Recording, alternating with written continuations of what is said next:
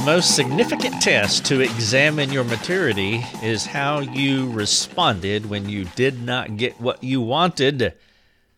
Let's take it up a notch, especially if what you hoped for was a good thing. So, what I would like for you to do right now is to look in your rear view mirror and think about the last thing that you did not get, the thing that disappointed you, and then examine yourself how you responded to the no that came in your life. Responding with humility to disappointment, what does it do? Well, it magnifies the, the strength of God through your weakness, and that is biblical maturity. Welcome to the podcast. I am Rick Thomas. You're listening to Your Daily Drive. I have a 2,000 plus word article for you on the website. You're welcome to read it. The title of that article and this podcast is How to Assess Yourself to see if you are mature. I also have a graphic here that will help explain what I'm trying to communicate. And as always, if you have any questions for me and our team, we have a spot for you, and you're welcome to come to our website, rickthomas.net. Jump on our free forums. If you are not a supporter of our ministry, that's fantastic. It's free to you. Come on and let's talk. If you are a supporting member, we have a private place for you, and you can come to our private forums and talk directly to Rick and his team, and we will speak with you the reason that we can provide so much to you is because of Lisa. Lisa came to our ministry recently. She is supporting us at $5 a month. And then there is Mark, who is supporting us at $25 a month. And then there is David, who is supporting us at $50 a year.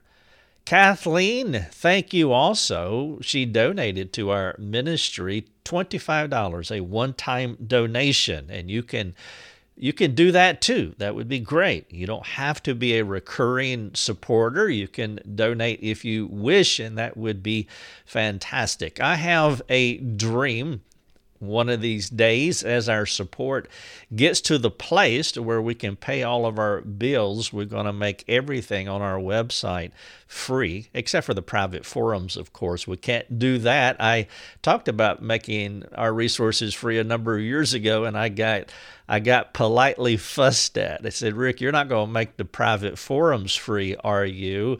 I don't want them to be free because that's that's a smaller community where I can come and talk about things that are going on in my life. And that was a good reminder to me. And so we won't make that free, but we will make everything else free. But here's the dream.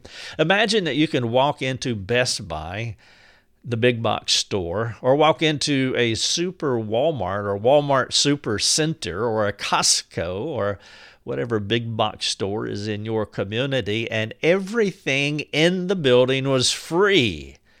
Wouldn't that be amazing?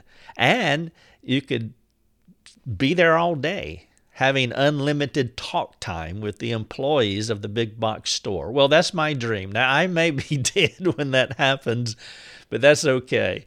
I am aiming for that, pushing for that, asking the Lord to give us that where people can come into our big box sanctification center that is in cyberspace and they can stay as long as they want. They can talk as long as they want. And they can take all the resources and it won't cost them a dime. Now, that's my dream. And I thank all of you who are helping to make that happen. So, Kathleen, thank you so much for your donation. David, thank you for becoming a supporter. Mark and Lisa, thank you so much uh, for your kindness. We're going to get there. And for those of you who do pray for our ministry, ministry, please pray uh, that that day will come sooner than later because I would like to see it on this side of heaven, but I'll take it either way. Let's talk about biblical maturity. Assess yourself.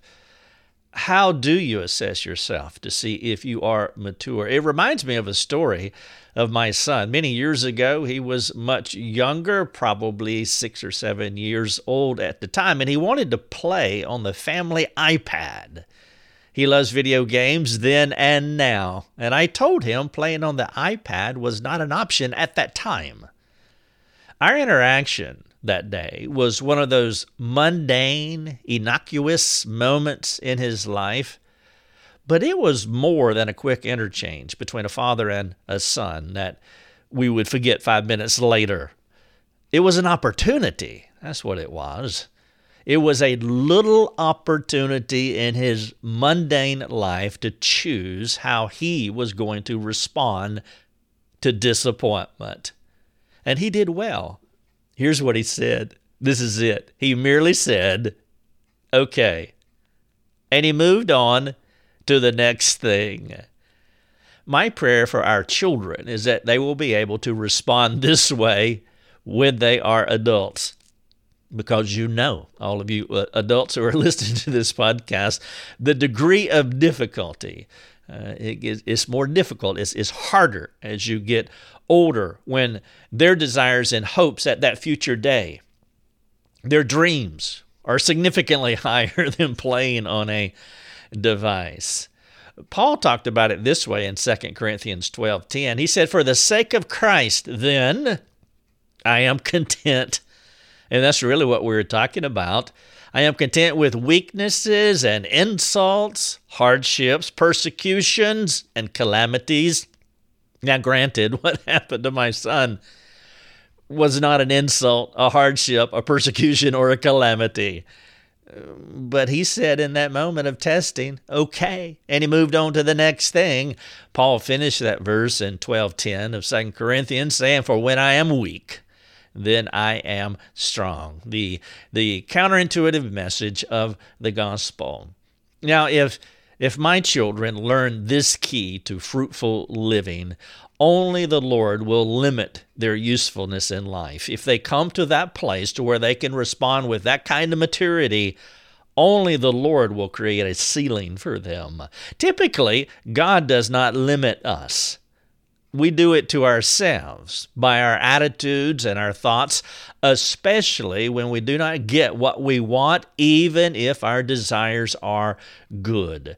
And the reason we limit ourselves because of our bad attitudes and bad thoughts toward disappointments that come to us is because we are proud. And God always opposes the proud. Pride will always keep you from being all the Lord desires for you. Think again about my son's response to not being able to play on our iPad. He was content with my decision not to play. His contentment freed him from so many things because the opposite of that, not being okay with my no to him, well, it freed him from anger, frustration, disappointment, discouragement, demands. If he had turned it on me and began to demand that I give him what he wanted, or a bad attitude, he was free from all of those things. He was free to move on and enjoy whatever the next thing life was going to offer him. He was not limiting himself. He was raising the ceiling of possibilities because he was content with the no that he got in his life. But if he had succumbed to any of those sinful responses that I just mentioned, he would not have been in a position to move on maturely or contentedly. His unmet desire for iPad time would have held sway over him. Perhaps you can think of a time when you didn't get what you wanted and you did not respond with maturity, and, and that unwise response held sway over you, and you begin to limit yourself. You, you see, this simple illustration is for your self examination. How are you responding to the things that others are not providing for you? Life for you is more complicated than being turned down from an opportunity to play a game on a mobile device. I get it. The things you would like are far more critical. For example, a wife wants a loving husband. Yes, and amen, a good desire. A husband wants a loving wife. Yay. Parents want children who love them and love God. Absolutely. A child wants her parents to love her and to love God. Let it be so. A single person wants to be married. Praise God. Though those things are far more crucial, the process for how to think about these ideas or to think through these ideas are no different from the interchange with my son. How you respond to a no in your life will determine the kind of life you are going to experience. Your life cannot always be a yes to everything that you want. That would make no sense. And it indeed is not in line with the Word of God because you know suffering is a promise from the Lord. We read that in one place, for example, Philippians 1:29, for it has been granted to you that for the sake of Christ you should not only believe in him but also suffer for his sake. If you are a parent, you are well aware how always saying yes to your child would be detrimental to his maturity, as well as how he relates to others. You know what you call that child. It's a spoiled child. The parent who never says no to a child is ruining that child, and only by the grace of God can that child be helped restored, repaired. The spoiled child is a manipulator, a user of people, and any loving parent would not provide everything a child craved. How much more does your Heavenly Father love you? It is His profound love for you that restrains Him from giving you all the desires of your heart.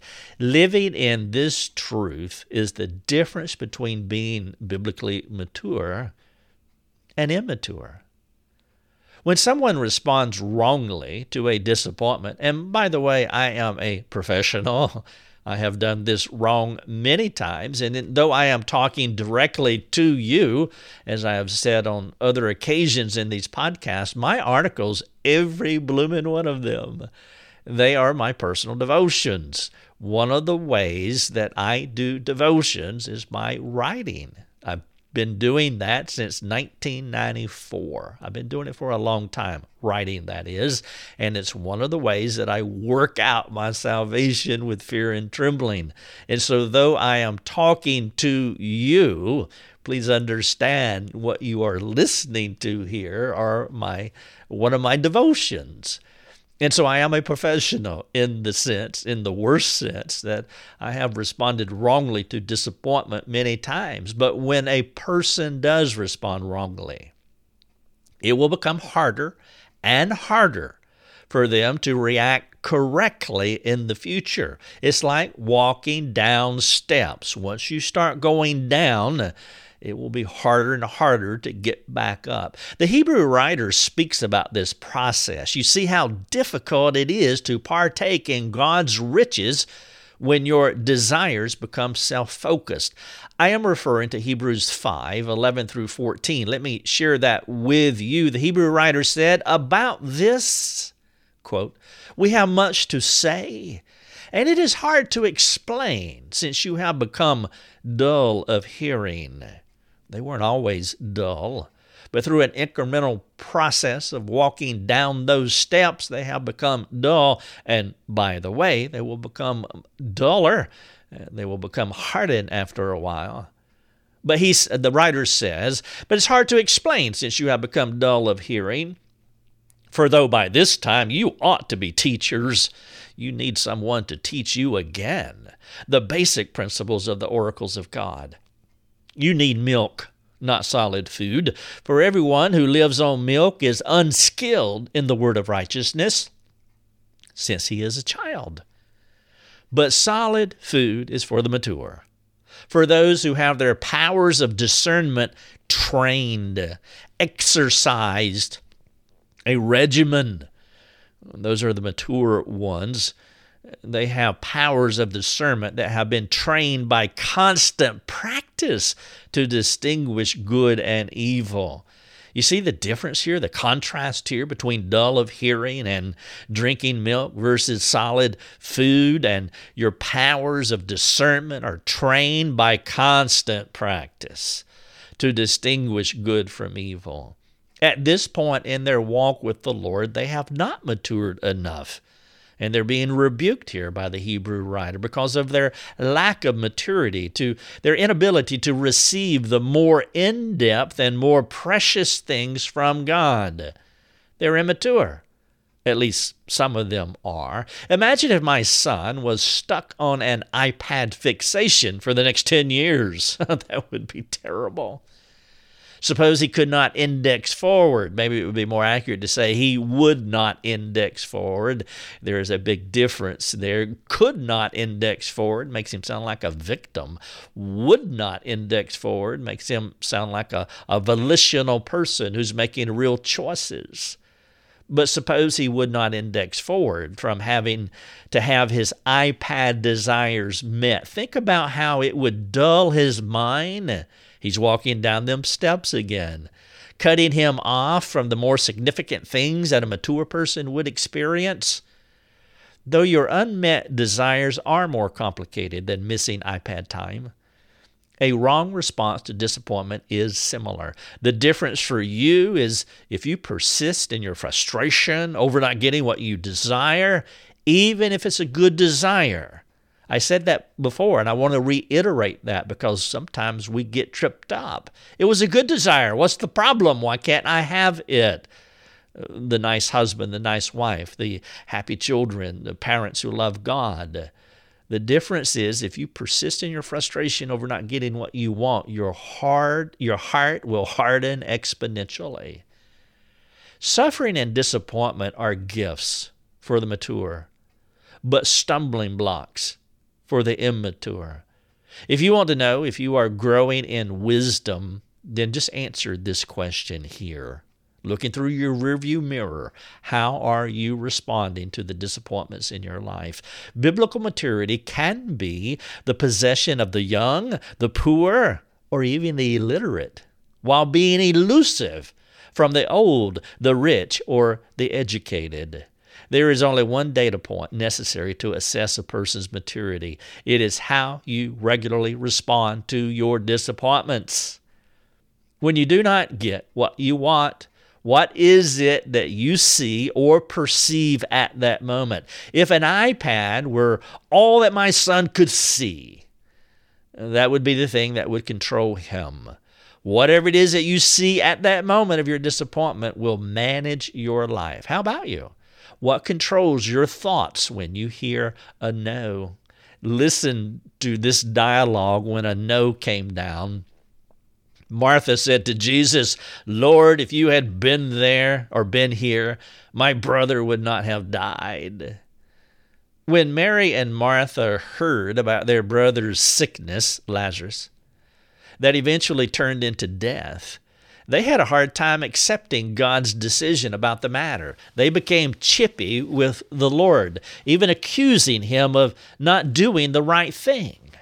All they could see was the death of their brother. They could not perceive the higher work of God. Now, fortunately, Mary and Martha's immaturity did not control Jesus. You see, you could turn this around.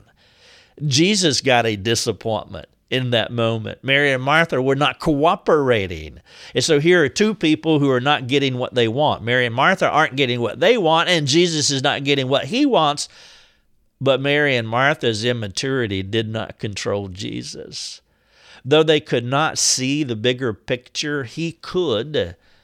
This is what he said in as this dialogue continues, then Jesus told them plainly, Lazarus has died. And for your sake, I am glad that I was not there so that you may believe. Jesus saw the bigger picture. It was more than just a man dying. It was just it was more than a temporary disappointment. He had something greater in mind, in view. The thing that is most dominant in your thinking will have the most control over your life. The idea that exerts power over you will control your mind and it will control your behaviors. What if you examine yourself to see how mature you are? Let me ask you four questions. When you're in the middle of relational conflict, what captures your thoughts? And again, you'll have to look back in the rearview mirror again to think about the most recent one. If you're like me, it wasn't that long ago, sadly. When you're in the middle of relational conflict, what captures your thoughts? Number two, when the pressures of life continue to mount, where does your mind go? Again, you're assessing yourself to see how mature you are. Self awareness is huge because our thing is that we tend to blame, we tend to look out there somewhere and and we have a sinful reaction and we have these weird justifications in our minds for why we did what we did. Question number 3. When people are not meeting your expectations, how much does that disappointment control you? Perhaps you had a recent disappointment. Is it still controlling you? When you cannot get, here's question number four when you cannot get what you want, does the fear of losing what you crave manage your thinking?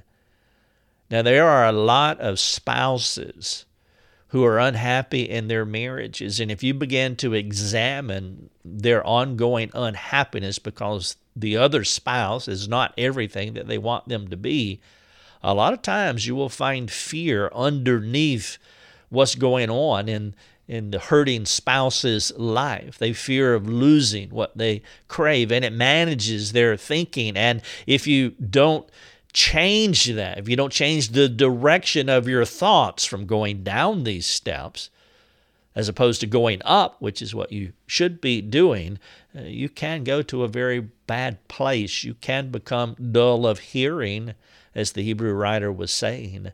You see, the danger in these scenarios is the spirit is the spiritual laziness that disables a person's thinking.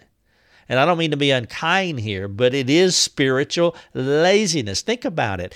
It takes hard work to respond right to God in moments of disappointment. Let me read this text again from Hebrews that I shared with you earlier. But solid food is for the mature, for those who have their powers of discernment, here it is, trained by constant practice.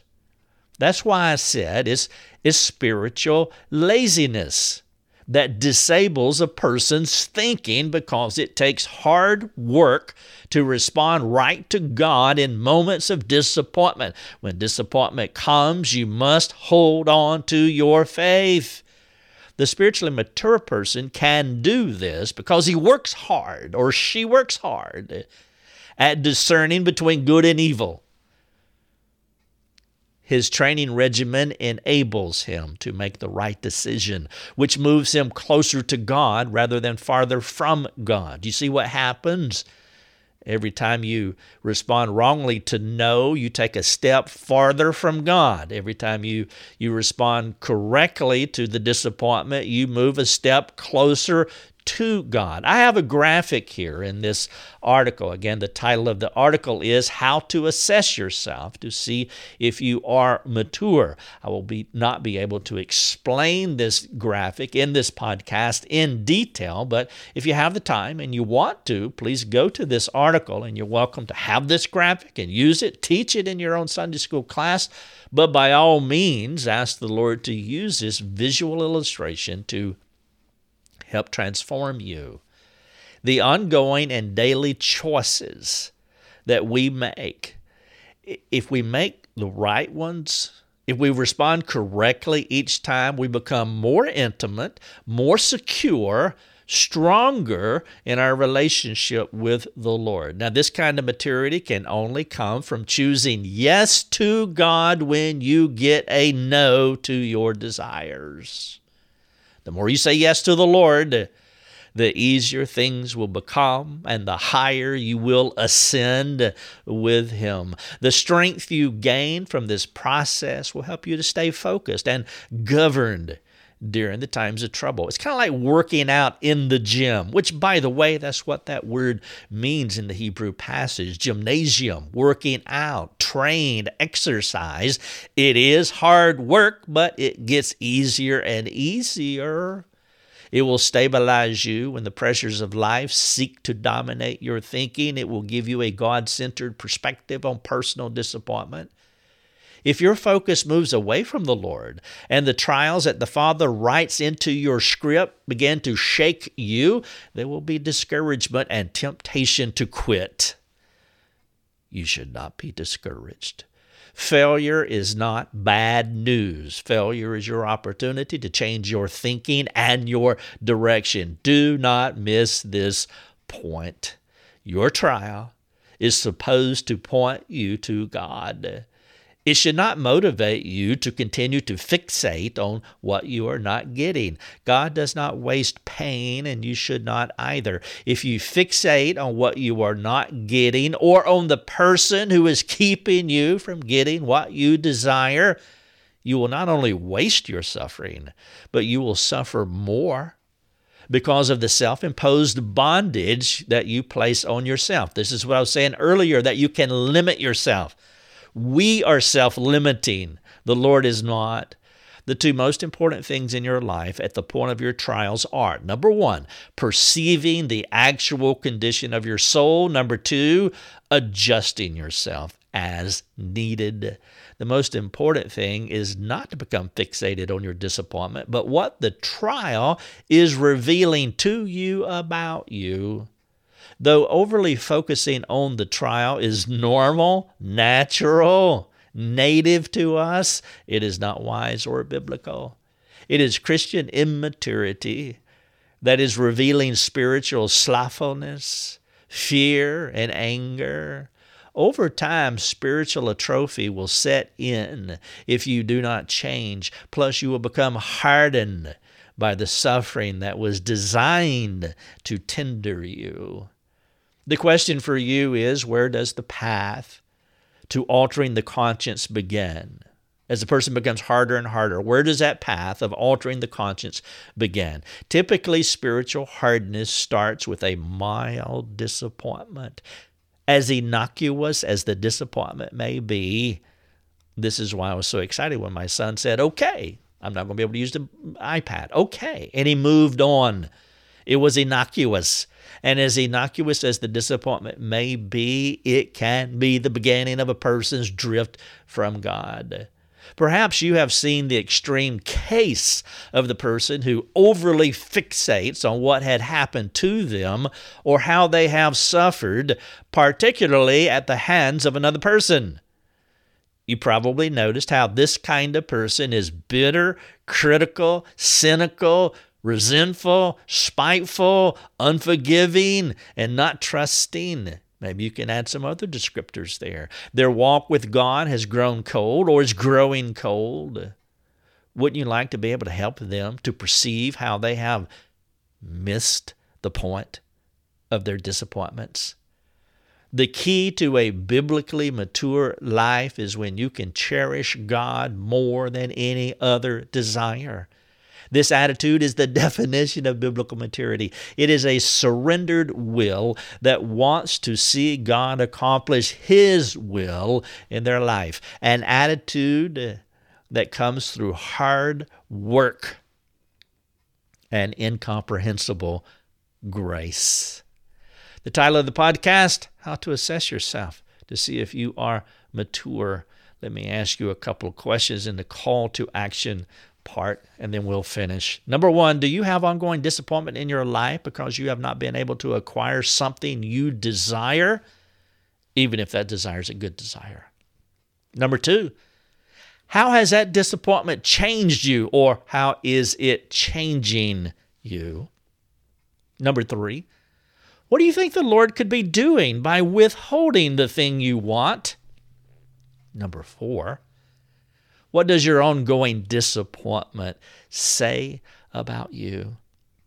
And finally, number five, how do you need to change? Here's your homework assignment. Will you write out a specific and practical plan that you can implement into your life today? Will you share it with a friend, asking them to carefully, compassionately, courageously, and consistently speak into your life? If you want to talk about this or perhaps something else, get on our forums let us know. We'd love to meet you there. Your Daily Drive is a production of rickthomas.net, a global community that is seeking to live more productive and inspiring lives. If you'd like to learn more about our community, please go to rickthomas.net. rickthomas.net.